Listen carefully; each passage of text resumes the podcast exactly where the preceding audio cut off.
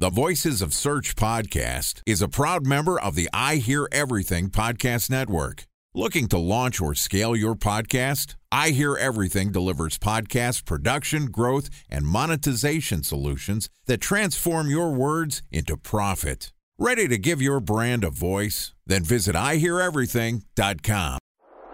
Bridge Toll, California, customer service number. Highway miles to the gallon, Ford Focus. Thailand cave rescue operation. What is Schema F? Best wine bars in San Carlos, California. Best Western hotels. How old is Ronaldo? What happened with Big Brother? What's a good engagement? How long before a wedding should I send out save the dates? How many games are in the first series? Use IMAP to check Gmail on other email clients. Identify fonts from where to find. We were 4 years out. Welcome to the Voices of Search podcast and I Hear Everything production. In this podcast, we'll share the news, knowledge, and strategies you need to navigate the ever-changing world of SEO. Ready to expedite your company's organic growth efforts? Sit back, relax, and get ready for your daily dose of search engine optimization wisdom. Here's today's host of the Voices of Search podcast, Jordan Cooney.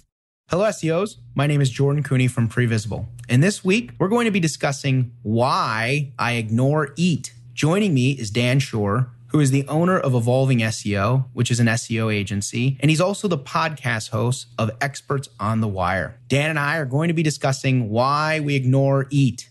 And this podcast is also sponsored by Ahrefs. What if I told you that you could monitor your website's SEO health, backlinks, and organic rankings at no costs? Sounds too good to be true? Well, it's not, because my friends at Ahrefs just launched Ahrefs Webmaster Tools. Ahrefs' new Webmaster Tools product quickly helps you improve your site's visibility by pointing solutions to over 100 technical issues that might be holding your search performance down. Plus, AWT monitors for backlinks so you'll know the most linked to pages and how those links are affecting your rankings. And AWT shares what keywords your website ranks for and compares how you stack up against competitors for key metrics like search volume, keyword difficulty, and traffic value. Look, monitoring your website used to require multiple expensive tools. And now, thanks to Ahrefs, that's not the case anymore, because AWT will help you monitor your SEO health, backlinks, and keywords for free. And no, it's not one of those 14-day free trial offers. It's a powerful site audit tool that will keep working for you for free. So check out Ahrefs Webmaster Tools at ahrefs.com/AWT. That's AHREFS.com/AWT. Okay, here's my conversation with Dan Shure. Dan, welcome to the Voices of Search podcast. How you doing? I am great. Thank you for having me. Absolutely. Looking forward to this. So we're kind of diving into a little controversial thing here, right? I mean, we're literally ignoring what Google's advice is. So why should we be ignoring EAT? So I like to start this off with a quick little anecdote of a very interesting, weird thing that happened with a client that I had. And then I'll talk about more like generalities around this. But for about a year, I worked with a client that grew their blog from about 1,000 visits a month to over 100,000 visits a month. Some of their topics related to diet, nutrition, food choices, etc. They also had a lower domain authority site, but we focused entirely on really good, high-quality content, which I can go into detail on in a moment. And one really weird thing happened. So they achieved all this growth. It took about 9 months or so, 9 to 12 months. And one of the three main authors that created half of this content around diet and food, which typical EAT topical areas, he left the company. And upon leaving the company, they took his name off of all of the blog posts he had written and just replaced it with the company name, like editorial team or whatever. They did not lose 1 ounce of rankings or traffic or anything after that author's name was removed from the content. And of course, as we all know, a classic sort of thing involving EAT is to put the author name, put medically reviewed, like all these classic kind of EAT things, which are the types of things that I ignore in the sense that I do not believe that they contribute to any kind of rankings whatsoever. And so I tell that story because it's one example of this sort of like very strong classic EAT signal being taken away and then the site still maintaining its success after that. So if having an author name or these sort of eat signals on your page was such a primary important ranking factor. Why all the time do we see content rank without those kinds of signals, right? And so that's I think a useful story to know about, because what you hear a lot about in the kind of mainstream SEO world is everyone's talking about EAT. Google's talking about EAT. People are saying this content doesn't have enough EAT. That's why it's not ranking.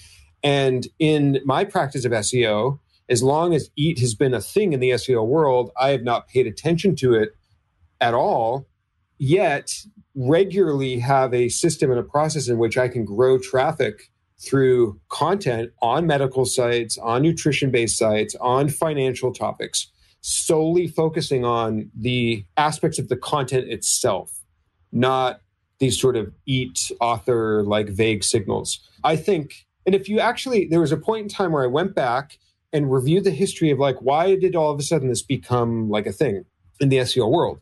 And if we all remember, I think it was around 2017 or 18 when the so-called medic update happened, which by the way, I do not think was a medic update whatsoever. There was a tweet by a person whose name I don't remember now. It was somebody not very well known in the SEO world, but the tweet from this person said something like, oh, well, sites must not have had enough EAT. And then that's why the medic update happened and they lost results. And then a very well-known SEO celebrity-like person that I'm not going to throw into the bus necessarily, but he put out a tweet saying something to the effect of, the tweet was more to be clever rather than actually diagnostic. The tweet was, oh, if you didn't have enough EAT, Google ate your traffic. Ha, ha, ha. Like that kind of thing. And then it spiraled from there where all the SEOs like kind of grabbed onto that. And then it sort of seemed like Google's like webmaster / actually like PR machine grabbed onto that. And they're like, EAT just became the new stand-in for quality content from Google, right? So now Google can just say, well, make sure you have good EAT. And it sounds like they're saying something helpful and of substance, more specific than just quality content. When at the end of the day, EAT, saying have good EAT, even saying each term individually, expertise, authority, trust, and then the new term, which is experience, they're all super vague and they don't actually tell you how to make your content better, right? They're just these vague sort of ideas of having good quality content. So from a practical standpoint, as tempting as it is in the SEO world for myself and others as an SEO to try to become popular for SEOs and say things that SEOs are going to grab onto and retweet and agree with, my philosophy is always like, my number one goal is to help the business owner and help my clients. And if I start practicing EAT, then I'm not helping my clients. I've always focused on the things that help my clients get results, which I can get into in more detail, like the things that I focus on instead of EAT. But that's been my philosophy on it from day one. And when you really step back and look at it, you're like, okay, authority, great. Like that could be like a million different things. But at the end of the day, and Google said a million times, EAT is not a ranking factor.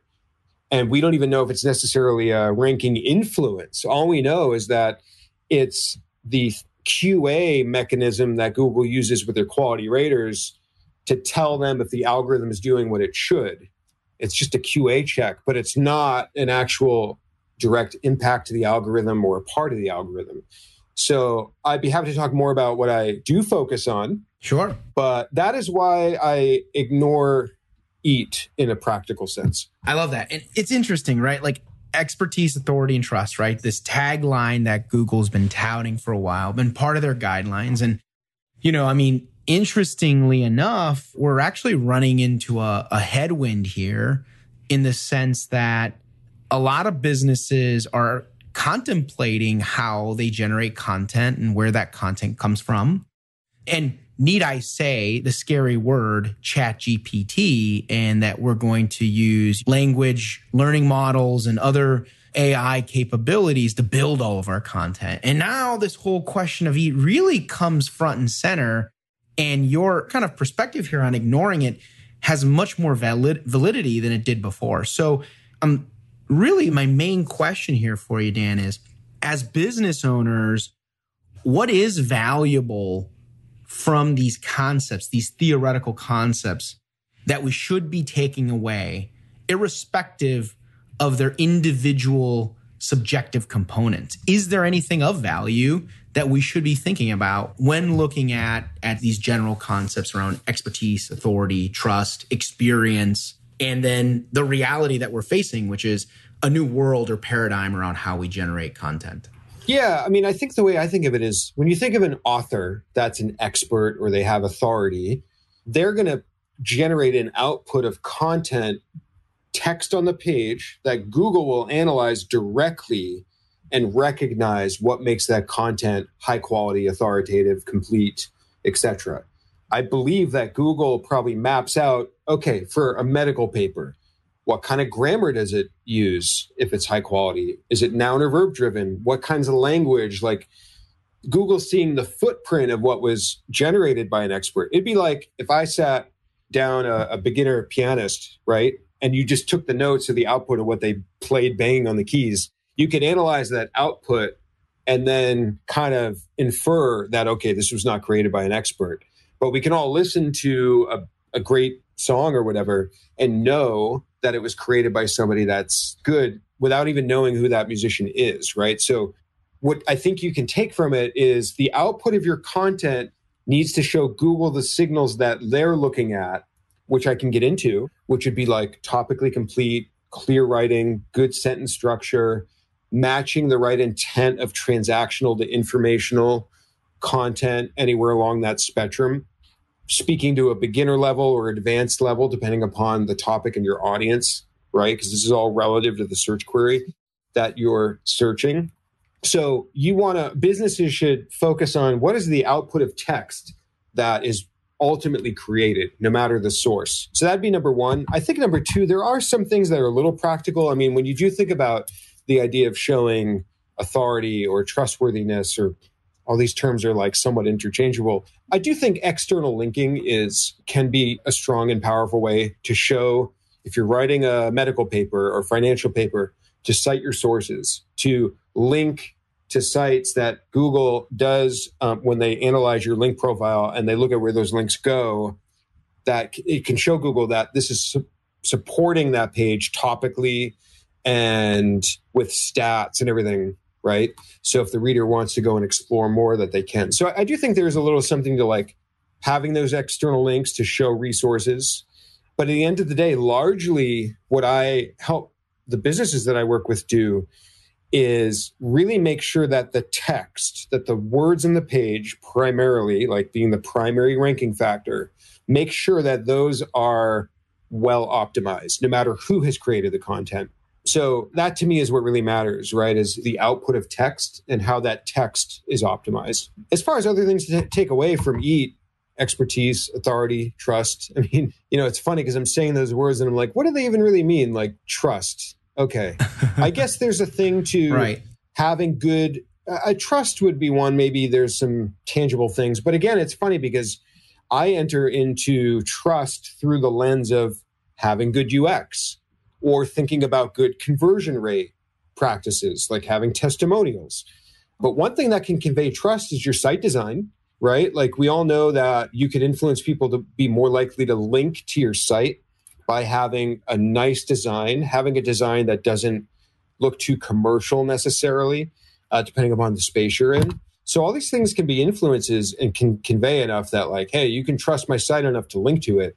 But I would file these all in their own like existing buckets anyways, without having to call them expertise, authority, trust, and experience. So it might be interesting to get into a few more of like the text-based optimizations that I do recommend for companies that I work with. One of the biggest ones being topical completeness.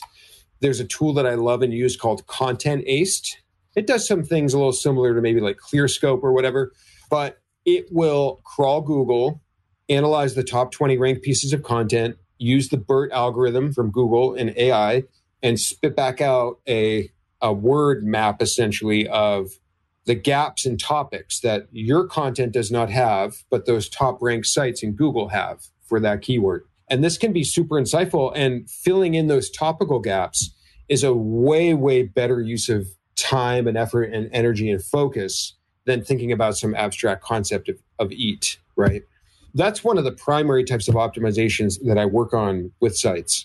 Love that. You know, one of the interesting things is, and I want to be careful about not getting too much into the weeds here, is my biggest concern around EAT is that there's this propensity for SEOs, and in particular the SEO news and the SEO online community, to go right into this like tactical strategy of how you solve EAT.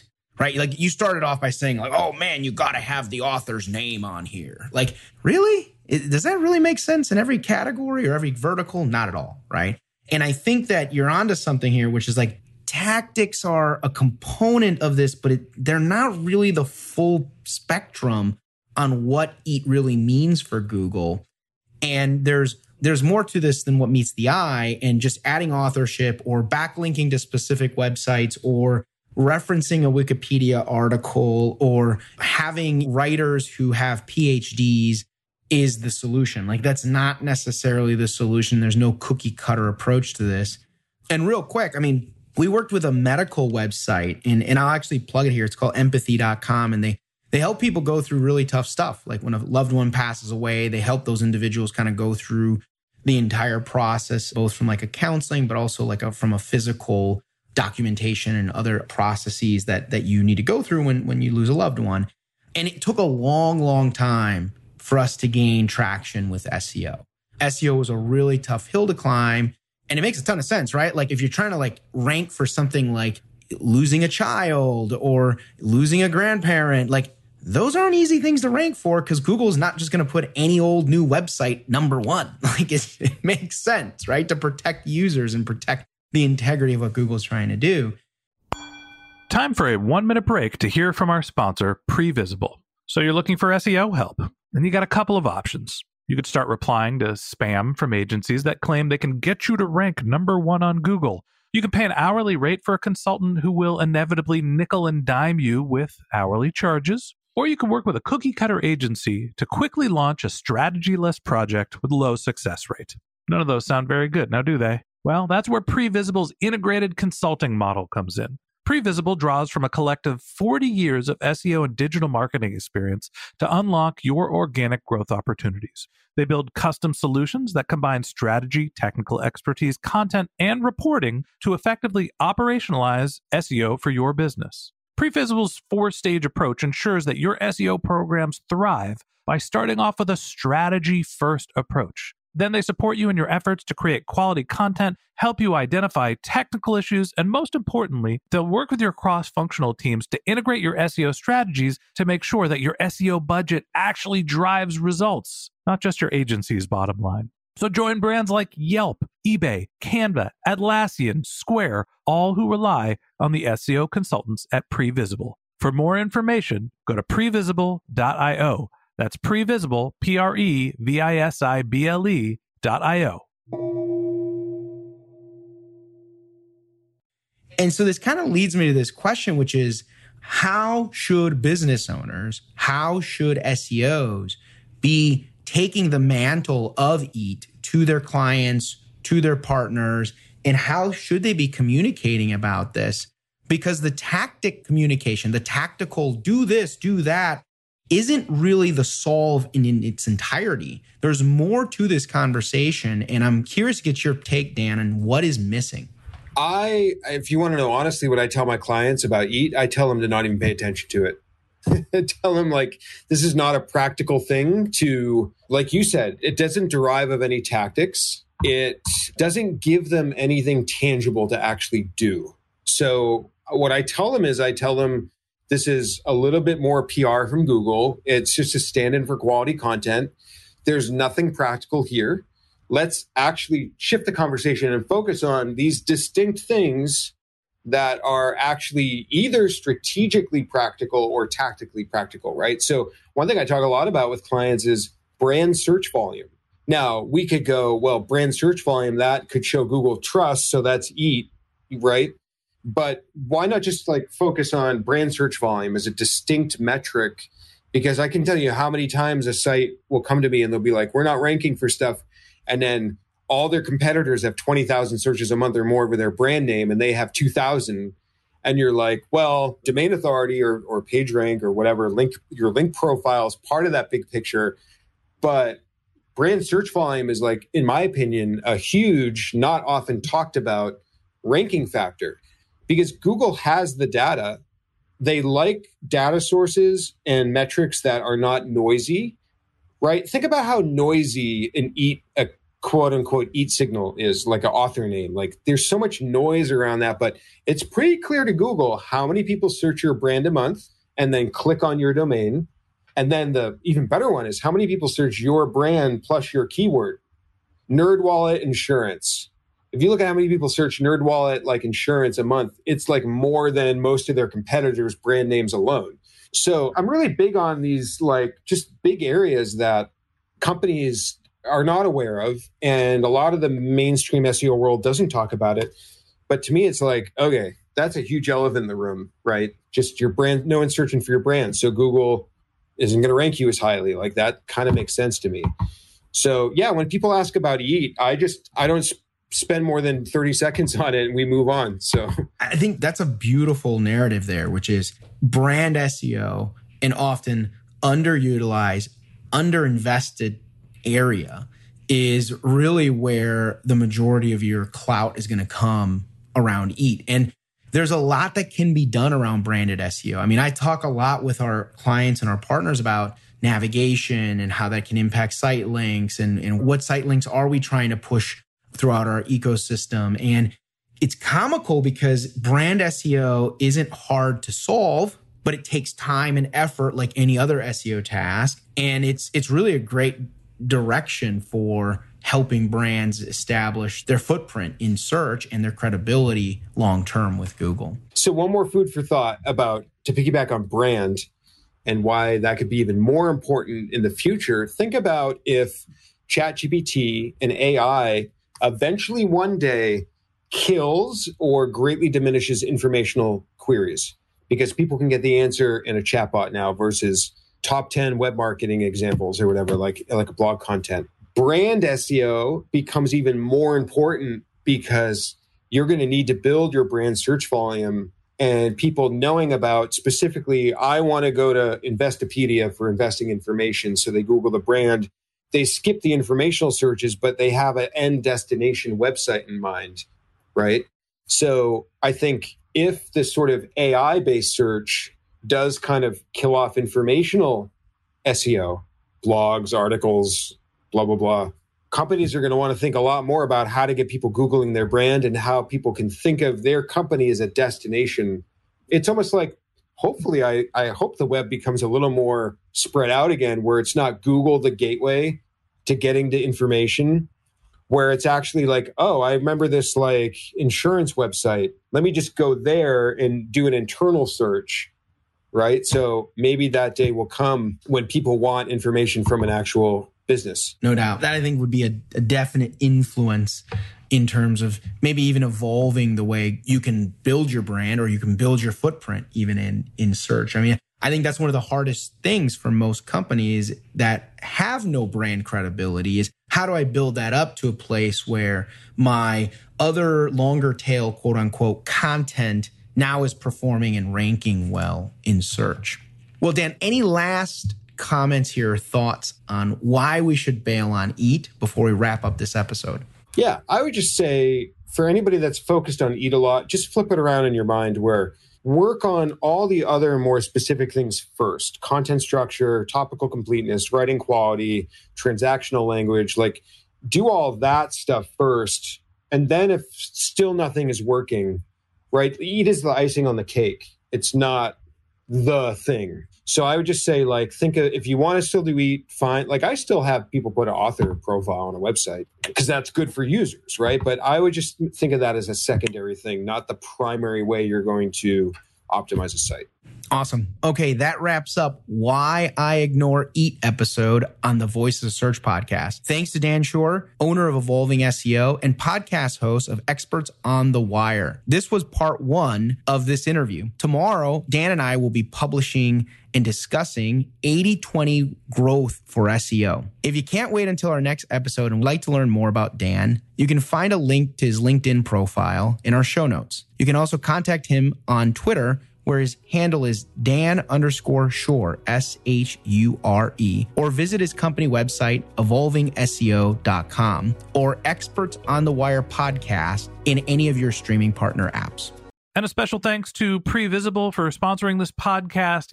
If you're looking for support with all of your SEO needs, Previsible's integrated consulting model is there for you. They draw on a collective 40 years of SEO and digital marketing experience to help you unlock your organic search and growth opportunities. So join brands like Yelp, eBay, Canva, Atlassian, and Square, all who rely on SEO consultants at Previsible. For more information, go to previsible.io. That's Previsible.io. And a special thanks to Ahrefs for sponsoring this podcast. Monitoring your website used to require multiple expensive tools, but that's not the case anymore thanks to Ahrefs, because they just launched their Ahrefs Webmaster Tools product, which monitors your SEO health, helps you keep track of your backlinks, and gives you the insight into what keywords are performing for free. So check out Ahrefs Webmaster Tools at ahrefs.com/AWT. That's Ahrefs, AHREFS.com/AWT.